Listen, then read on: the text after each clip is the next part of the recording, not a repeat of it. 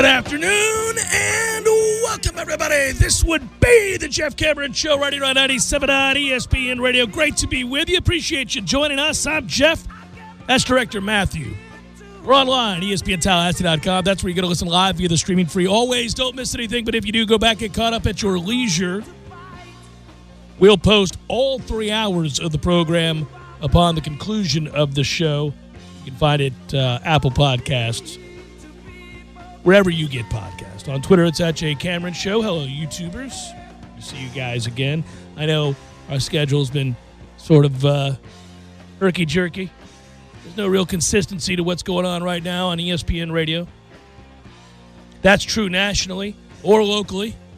It's just a mess, but we soldier on. And we do so uh, gladly, by the way. It's fun. It's fun to do the show. It's fun to be here. It's fun to be able to talk to you in rainy Tallahassee. I don't know where you are, but if you're in Florida, it's probably raining where you are too. So batten down the hatches and let's have some fun. All guests appear via the phone uh, phone hero hotline. Phone Hero specializing in an iPhone and iPad repair. Two locations, 2915 Kerry Forest Parkway, 833 West Gaines Street, online at phoneherotlh.com.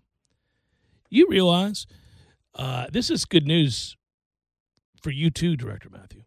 Uh, I I just was noting. I thought I'd check real quick before the start of the show. Really wasn't part of my rundown or anything like that. But I thought, you know, uh, it occurs to me that uh, we're less than a month away from Florida State starting football camp. I mean, like it's it's beginning, and we we brought that up yesterday on Seminole headlines.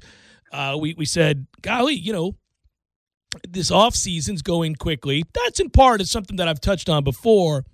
The extended seasons of the NBA the extended time in which we're watching now the NHL.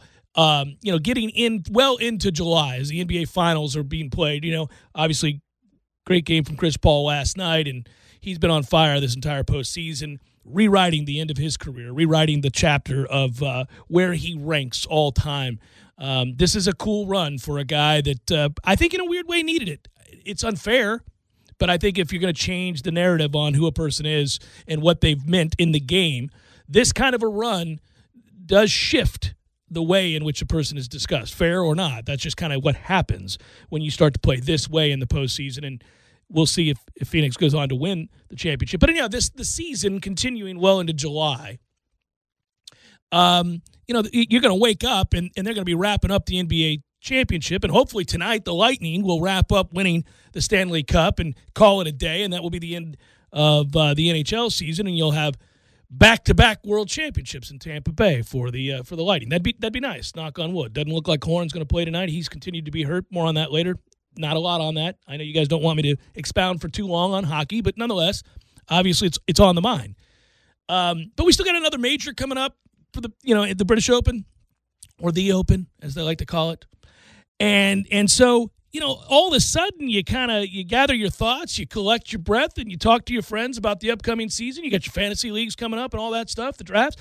And then you think to yourself, well, exactly when is the first camp? I mean, as I recall, it's in July, like before the end of the month when camps begin. When you start turning on Sports Center at night or whatever you do to get your sports information – it's not too long before you sit down and say, okay, well, this this is happening. For the first time in NFL history, there's going to be a unified start date for training camp with 29 clubs reporting on July 27th. The Cowboys and the Steelers, who play in this year's Hall of Fame game, you realize, Matthew, the Hall of Fame game is less than a month from right now. The, the football between two professional franchises like NFL teams Cowboys Steelers, all time great rivalry, all time in the in the upper echelon, the pantheon of greatness in the NFL. Those two franchises rest squarely at the top, along with a couple of others. They face off on August the fifth. They will report and begin practice, uh, and they will play on August the fifth. They're eligible to report because they play in that game on the twenty first. Guys, that's fourteen days. In 14 days, the Dallas Cowboys will conduct football practice. In 14 days, the Pittsburgh Steelers will conduct football practice. You will go home from work. You will drive home and you will say, It's been a long day. What are we? What is what's that woman cooking for dinner?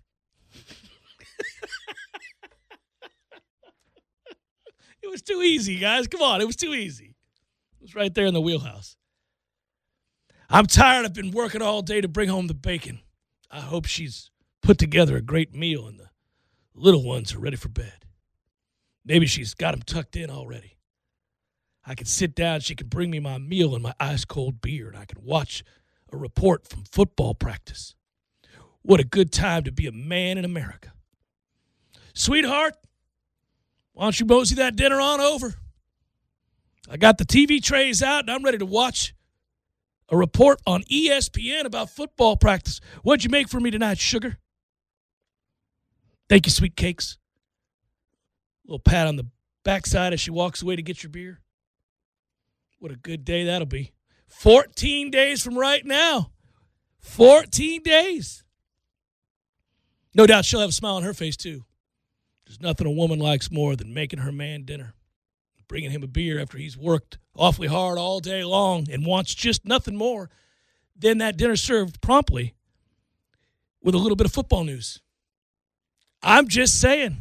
It puts a smile on your face, too, doesn't it, as you drive down the road listening to me right now? I agree. Be thinking about that, ladies. Again, you have a little time. That's going to be in 14 days.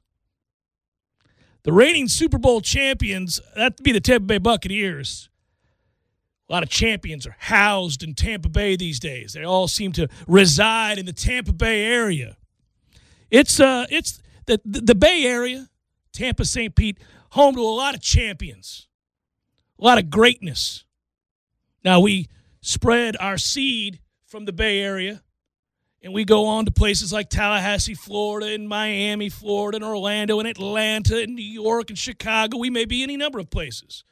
But we we always fondly remember what it was like growing up in the land of champions, where most championships currently reside or are real close to residing. That's that's where we go. So the Buccaneers, reigning Super Bowl champions, report July 24th. And Tampa Bay faces Dallas in the regular season opener, for those of you wondering, uh, in, in, in September, early September. It's not to be that long, man. I just, all jokes aside, oh, somebody who doesn't get sarcasm or understand satire is feverishly typing away at their keyboard right now to send an angry email to a company who cares not for your complaint because they sold. Good luck with that, pal. Yeah. Just just smile along with me and know that football will be here. Clubs carry a 90 man roster to begin camp. They have to whittle that sucker down with the quickness. By early August, we'll be down to 80 players. Then, by August 31st, 53 players. And you know what? This year, and I don't know why you do this, I've never done this. That doesn't mean I'm judging you for doing it. But I am saying I don't know why you do it. And that is you can attend camp. You can go and sit out there in the blazing heat.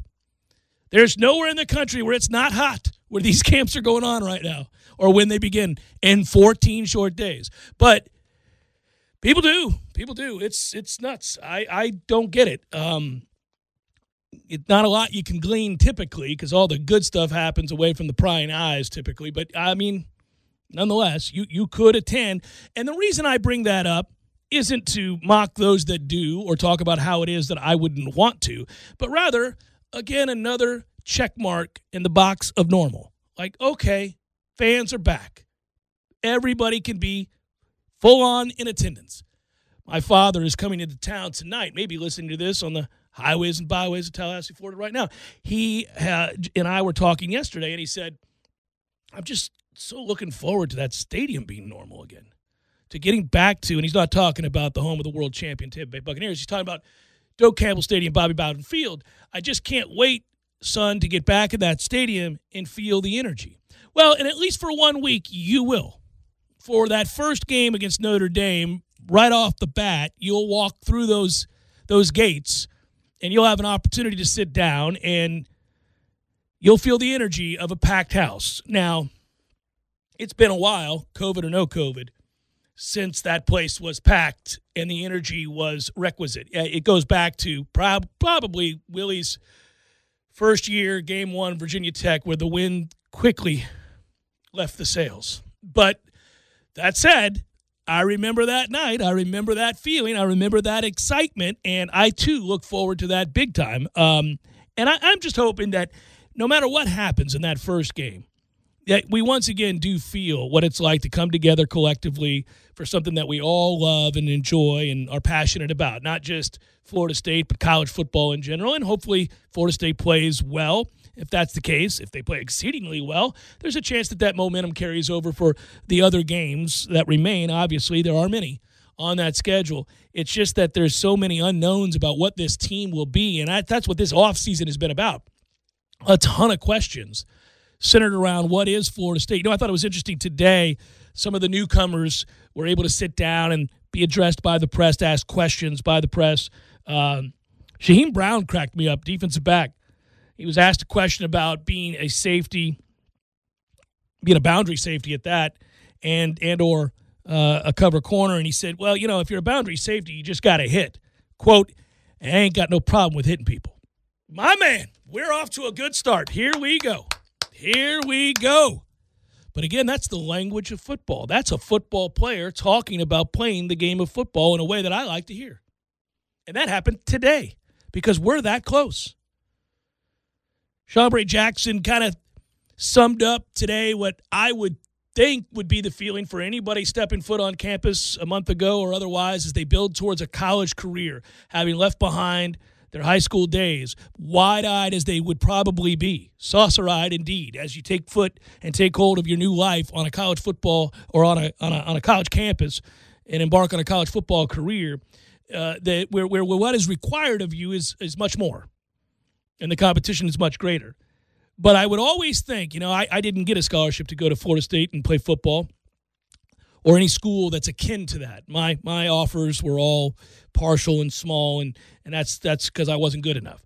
But but you get you know, you, hey, you know, Ohio, not Ohio State. Ohio is interested in you. Uh, you know, Western Kentucky is interested in you. Um, maybe maybe East Tennessee State or something like that, right? So you that it, it's not the same thing. It's exciting and it, it was neat and, and it's it's it's a fun process to go through, a stressful one at that. But I always did wonder because I didn't have that. I had teammates who had that. But I always wondered, you know, what was it like to show up at Florida State University? I can talk to people who did that. I can talk to friends who I played with that did that. And you guys know from listening to the show over the years that I'm very good friends. We go way back to playing youth football together, me and William Floyd. I asked him about it. I remember that. Like, what was that like? You know, what was it like, William, to step foot on campus at a place like Florida State to play for Bobby Bowden? And I asked my buddy, you know, Tommy Carter went to Notre Dame to play for Lou Holtz. What, what was it like to go to Notre Dame and to walk on that? And I always wondered what that would have been like. And Chambray Jackson, Chambray Jackson said today what I would think we would all kind of, you know, feel and be left with wonder, right? I can't believe I'm at FSU. This is amazing. I'm grinding every day and I just love it. You know, you don't glean too much early on when the newcomers arrive and they they're asked questions about their experience and the transition in that period of time, the transition. You don't learn a lot about who they're going to be as a football player. You can't. I mean, we won't know that till they get out there and we see them amongst their peers. Especially when you're talking to, say, offensive or defensive linemen that arrive uh, as freshmen, they're they're not apt to contribute all that much in year one because they haven't had a full stretch of time with an operation as big as Florida State, where you you're very much changing the way you eat and the way you lift and the schedule and the equipment that you have access to and the you know the information that you have to gather about your goals whether that's to gain or lose weight and reshape your body. All that is overwhelming when you go to a college. You realize it's a machine. You see how much different things are than you were uh, wherever it was you were in high school. There's not too many people. I suppose maybe if you're at img it's a little different but for most of us that played uh, you know, your your high school weight room was whatever. It wasn't much. You know, I, I went to a public school, Lakewood High School. Our our weight room was, in retrospect, a piece of crap. I thought it was the coolest thing ever. I remember going in there and thinking, look at all these weights. This is amazing. But then you you go away to college and you go to a place like Florida State and you're like, whoa, this is different. You have the capability of doing so many so many things to your body with your body. You can change everything about how you play and who you are. But you won't know typically in year one what that looks like, what that feels like. You just immerse yourself in it, and it's exciting and, and it's it's overwhelming the information, uh, what you have to work on. But I do like to hear sort of the enthusiasm there across the line, you know, and, and this is where I talk about again, we we begin to scratch the surface, and surface level it is, of football talk. That's what happens right now. That's what, you know, today it struck me. Like, how about that? We are 14 days away from football practice starting in the NFL. 14. We're less than a month away from a game, an NFL game being played. Now, it doesn't count. It's an exhibition game. They're still damn well going to be hitting out there. There's going to be grown ass men popping one another in those uniforms that we've grown to love. And for those of us covering Florida State, these newcomers have arrived. They are being asked questions. They are in the fold. They're talking about preparation. They're talking about the newness, the awe inspiring, overwhelming nature of it all, right? That is, that's football stuff. ACC kickoff coming up in a couple of weeks. I'll be there with an opportunity to talk to all the other senior, junior leaders of the other teams in the ACC, the other press that covers the rest of the league, the coaches of all these other schools. So it's, we're that close. Just thought I'd give you a little morsel, just a little taste. We're all drooling for it right now, right? Just a little taste on an overcast, rain soaked Wednesday in July to let you know it's not that far off. It's Jeff Cameron Show 97.9 ESPN Radio.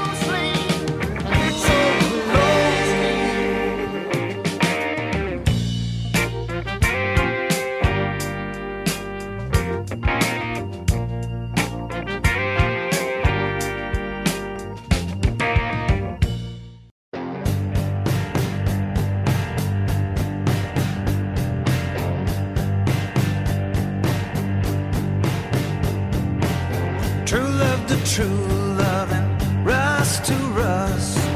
I let the others cast stones while I drew in the dust. I tried to be a good man. Jeff Cameron Show 97.9 ESPN Radio. Happy Balls McWednesday. I got asked about it yesterday. Yeah, I took that picture. If you haven't, go to my Twitter at Jay Cameron Show. Uh, normally don't do that. It's very Mike Greenberg asked to do that. But uh, I, I did take that picture yesterday that you saw, if you happen to, to catch it. Um, you guys know I'm a bit of an aficionado, bit of an expert, some would say, on rugs. And I'm not talking about the throw rugs at the house. Wigs. Men living in denial. Now, surely it's come a long way. For 20 years, I've brought this up. This is what happens. Misery loves company. When you begin to lose your hair, when your hair begins to thin, you became, and I became, more importantly, very aware of others. Misery loves company who are suffering from the same plight. You began to see on the edges the widow's peak go further back. The hair in the middle gets a little flippity do. It's like its last stand. It's hanging in the best it can. You can mousse it a little to make it look a little bit thicker, but it's not. People know, especially people who are balding. They know, oh, you're at that stage, are you? Where you mousse it together, make it look like it's all, yeah, no, nothing a little wind or rain can't upset the apple cart with, right? I mean, that's when you're really, really self aware. Like, oh, it's starting to rain. This is not good. Gets windy, like, I got problems. The, the, the grass is dying. So you know it. And then you become an expert because some guys really effort to turn back the hands of time. Some guys really fight the good fight, and they refuse. Now, I have over the years changed my stance in some ways. It used to be, and maybe I just wanted to make myself feel better because I eventually just decided to shave my head like a man and move forward unabashedly. That I thought others all across the board, 100%, had to do the same. But then I saw Jimbo Fisher's head and I realized not everybody can do that some people have misshapen heads. They have oblong looking craniums. They've got to do something, or else it's just not going to be a good look. Maybe they got a lumpy dome. You got to do something if you don't have the head for it. You're incredibly fortunate if you do. I have a great head. It's huge too. So it worked out. Now I couldn't have known that before I shaved it. You just it's a wing and a prayer.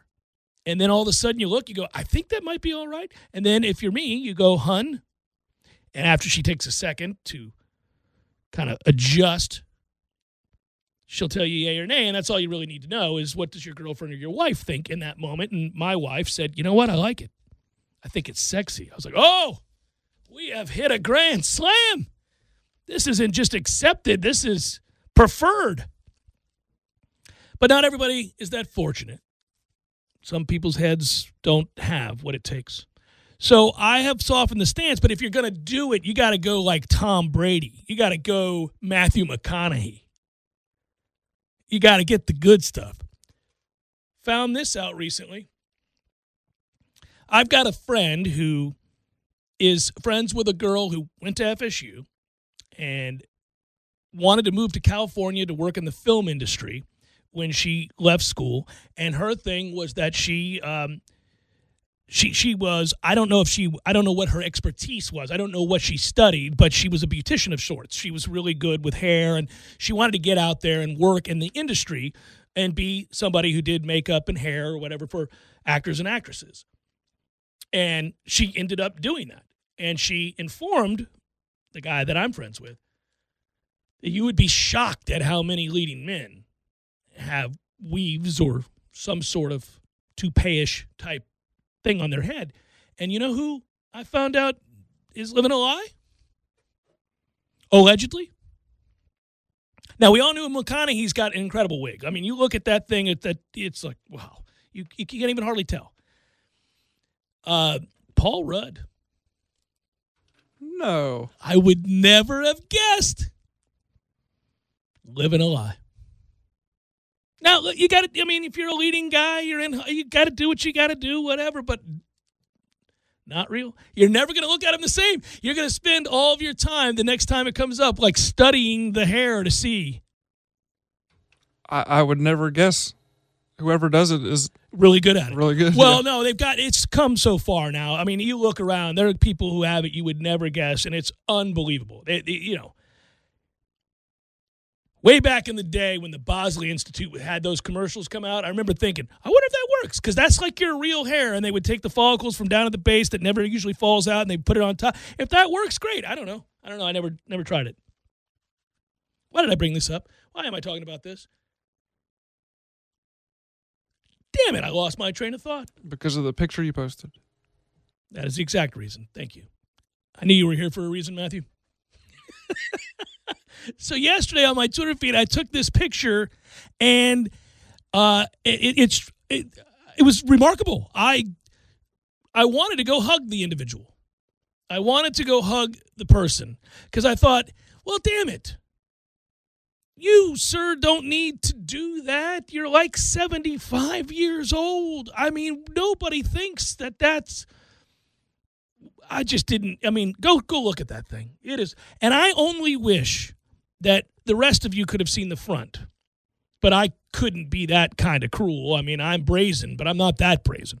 I was able to upon. I had to give blood. I had a doctor's appointment, so I just have to give blood the week out from the doctor's appointment. Just normal physical, although I'm mentally bracing for that physical because we've reached the age now where those physicals entail things that are uncomfortable. Um, and and every time now when you get to be my age that you go into the doctor, you know, there's a chance they're going to tell you something's disastrous, and or they're always pushing for some very uncomfortable exam. So you're just like, oh, uh, okay, we have to do this every time. I'm good, but I I went to give the blood and you know get get in, get out. I'm trying to leave. Just here you go, take my blood. And I sat down, and within 30 seconds of sitting down, that man walked in, and I went. I think there was an audible breath. I mean, he took my breath away. He walked through, and I went, "Oh my goodness, what are we doing here? My God!"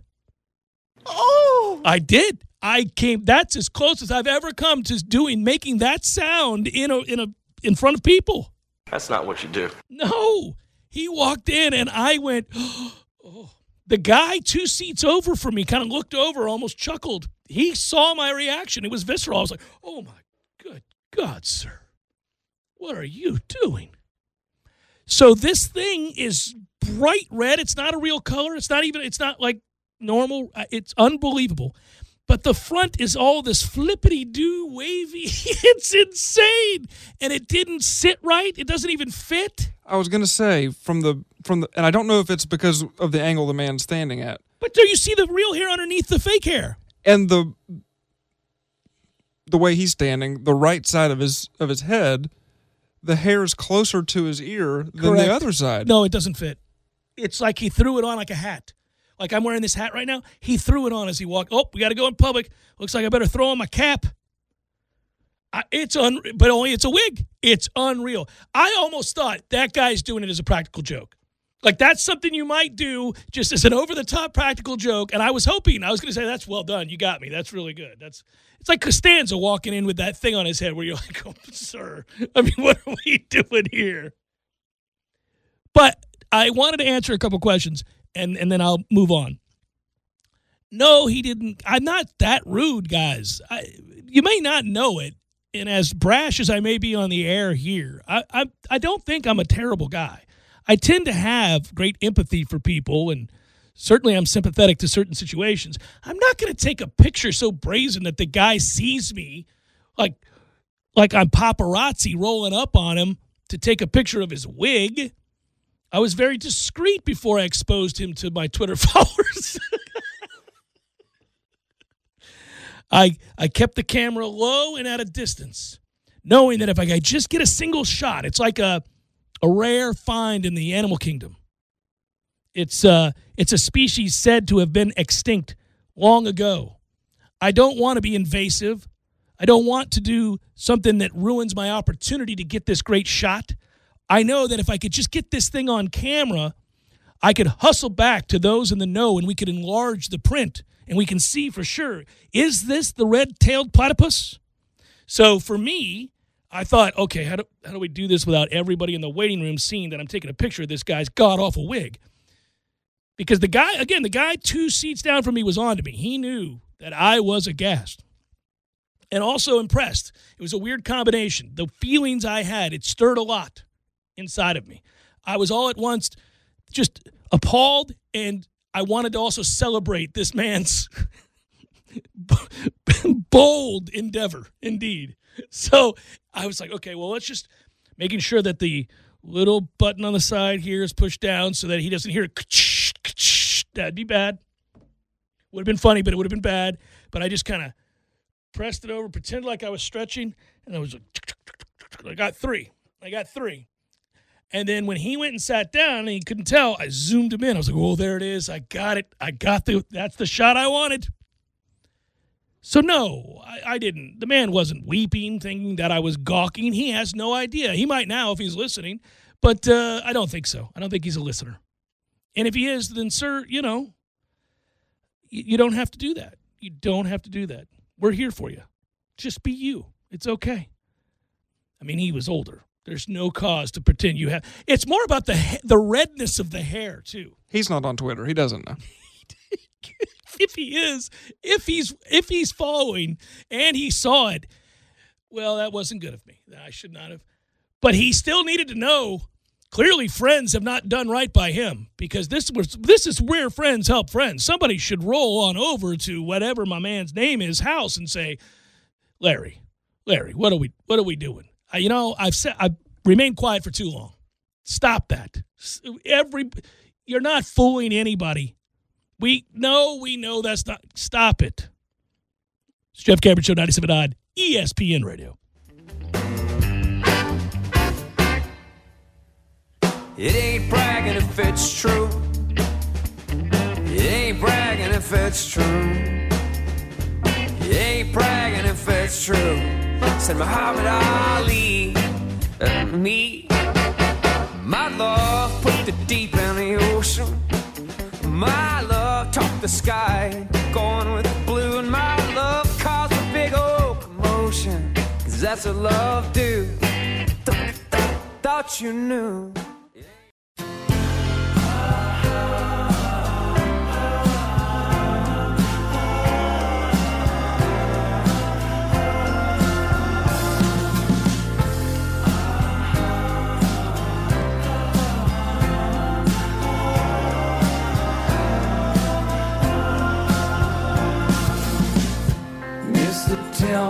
Jeff Cameron Show, 97 ESPN Radio. In the coming days, there may be an opportunity. I'll talk about it some next week, too. Uh, my friends at Orange Theory Fitness are about to unveil really deals of a lifetime for current members and those looking to be a member.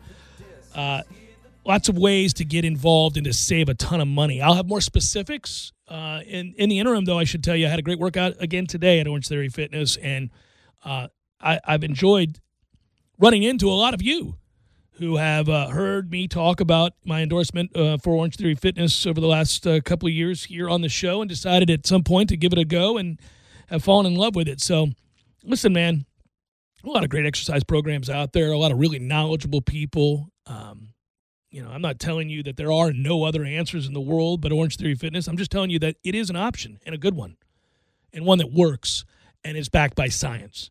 I'm a big fan of that. I, I, like to know that what we're doing has tangible evidence and proof uh, that it's working and making you a healthier individual and challenging you. And you can continue to challenge yourself when you're at Orange Theory Fitness. There's just a lot of ways. If you're a competitive person too, it's it's a it's a good thing because it's it lies within you, and everybody roots for each other. I've said that a lot before, but they do. So uh, you may want to inquire, but I'll give you more specifics in the days to come. Okay, I didn't get to this question yesterday, but it is a good question, and it's or it's an observation really, and it's probably one that many share. So it's it's worth uh, bringing it back here and and, and talking about. Chris wrote to uh, myself and, and and Ira and Corey, and he was saying that uh, look, Mike Norvell is just killing it in terms of recruiting and the effort and the energy, the PR, all the things that this offseason has encompassed, and I think that's true. There's again, most Florida State fans are a little jaded, a little cynical, uh, not not by nature, but because of the results of the last several years. And we all wanted uh, the, the, the the happy, happy, joy, joy feeling that uh, accompanied Willie Taggart's arrival in Tallahassee to work out, and it, and it just didn't. And I was wrong about that. I, I thought it would work out, and I told people as much. And uh, unfortunately, didn't. And uh, there were some things that I didn't know about that hire, and some things that I found out later, and some things that, uh, as we watched the process play out, uh, were alarming. And eventually, the the result was the result.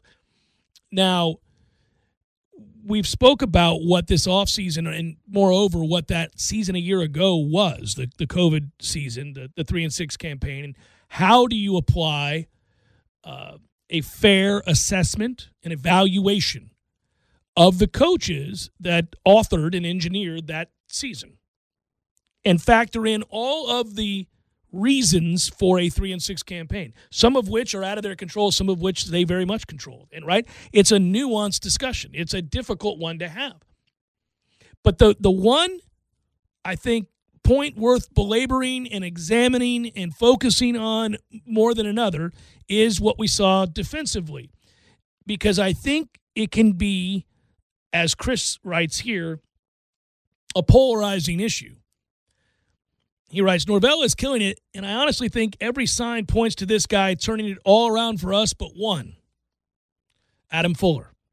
I'm terrified that anybody who was at the helm of that defense last year has shown you that at best they are incapable of elevating play, and at worst they were incompetent. So that's an area that I suspect we will get great clarification on.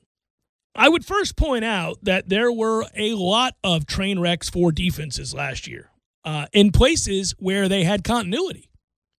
So when you're looking for the impact of no spring football or the impact of guys opting out, guys missing time, segments not really being able to be coached hard, um, I think you start with the defense. You know, the COVID impact on on defensive play in college football in an offensive minded game these days was really evident. I mean, all you had to do was look around, and early on, you saw some performances from again established programs with a depth of talent and continuity of staff. Watching LSU try to play defense last year was appalling. It was alarming. And that wasn't the only place. We saw it in a lot of other places too, where you would have thought that it would not have been nearly as impacted. Uh, like it was at a place like Florida State, where you had an entirely new staff that lost out on spring and then couldn't implement not only what they were trying to teach, what they were trying to install schematically, but also from an attitude stand, standpoint, a buy in standpoint, right? A trust factor, knowing that the guy next to you is going to do what he's supposed to do because that's a big part of playing defense. So I don't say to you that I'm willing to give, you know, carte blanche to the season that played out and, and not assess any judgment whatsoever on what I witness with a very uncoordinated defense. I can only tell you that I do suspect things will be much, much better. They have to be. If not, he'll get fired. But much, much better. And I'm talking about Coach Fuller uh, than than it was a year ago because they've actually had a normal offseason and they've been able to be around the kids and you know they've all worked together and you've got buy-in. You don't have kids that have decided to oh, I'll come back. Well, this is a disaster. Like you know, right off the bat, the situation that happened Mar- Marvin Wilson and Cory Durden, you were pretty well screwed once those two guys decided. Eh, I don't know. Don't feel like getting in shape. Don't feel like playing real hard. Uh, this season's a wash. What am I doing? Once that happened, you were kind of screwed. And it became a pervasive attitude, not with everybody, but a lot of guys, kind of going through the motions. And again, you couldn't go over the top in your form of discipline or your efforts to replace those players. You didn't have a depth of talent, you didn't have a lot of experience, and you didn't have a lot of guys to turn to. Your roster uh, was was shrunk by COVID, and and some kids who opted out, and also kids that. Uh, I think were a little bit iffy in terms of their commitment to football as it's normally played in a season that was anything but normal. And I get that. Um, I know from talking to Coach Fuller and listening to the man talk about defense that he obviously understands the X's and O's. I've said this over the years of doing this show. One thing you learn, and I think a lot of people know this, this is not something that's a, a revelation to too many people. But you typically can't get to this level where you're invited to coach at a place like Florida State, where you're at a Power Five school making a lot of money, having to go through those interviews and, and that process. You can't get to this place without knowing football, understanding football, being able to go to the whiteboard and get asked any question about what you do in certain situations against certain looks and down and distance. Uh, the, this is what happens. I remember Jimbo Fisher talked about this. All you know that you sit down with a guy and he says, you know, what are your what are your core principles? Then they ask you this, this, and this, and then they want certain examples of how you would actually tactically operate in these situations, and they'll ask coaches to do it. Like Nick Saban would say to him, "What is it you're trying to do offensively? What are your core values? What what is it?" That, that what is the basis for what your offense is like what you know, and you think about Jimbo Fisher with outside zone and all that stuff, and, and and then he would get up there and talk about that. And if you either see eye to eye or you don't, but there's no question typically. Again, once again, you can't get that job, you can't fake your way all the way up without knowing the game. Now that's just one part of it.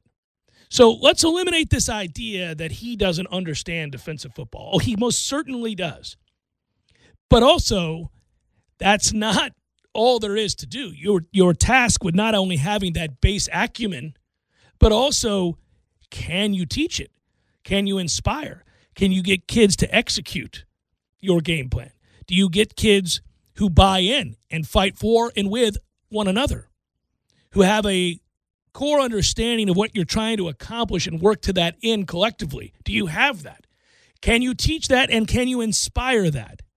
Can you motivate and can you, in many ways, empower your players by parting with that information in a way that is digestible, a way that they can understand? Because you can't really think too much out there, it's too fast. You have got to learn it, understand it, know it, and adjust on the fly and play full speed and come downhill and take somebody's head off.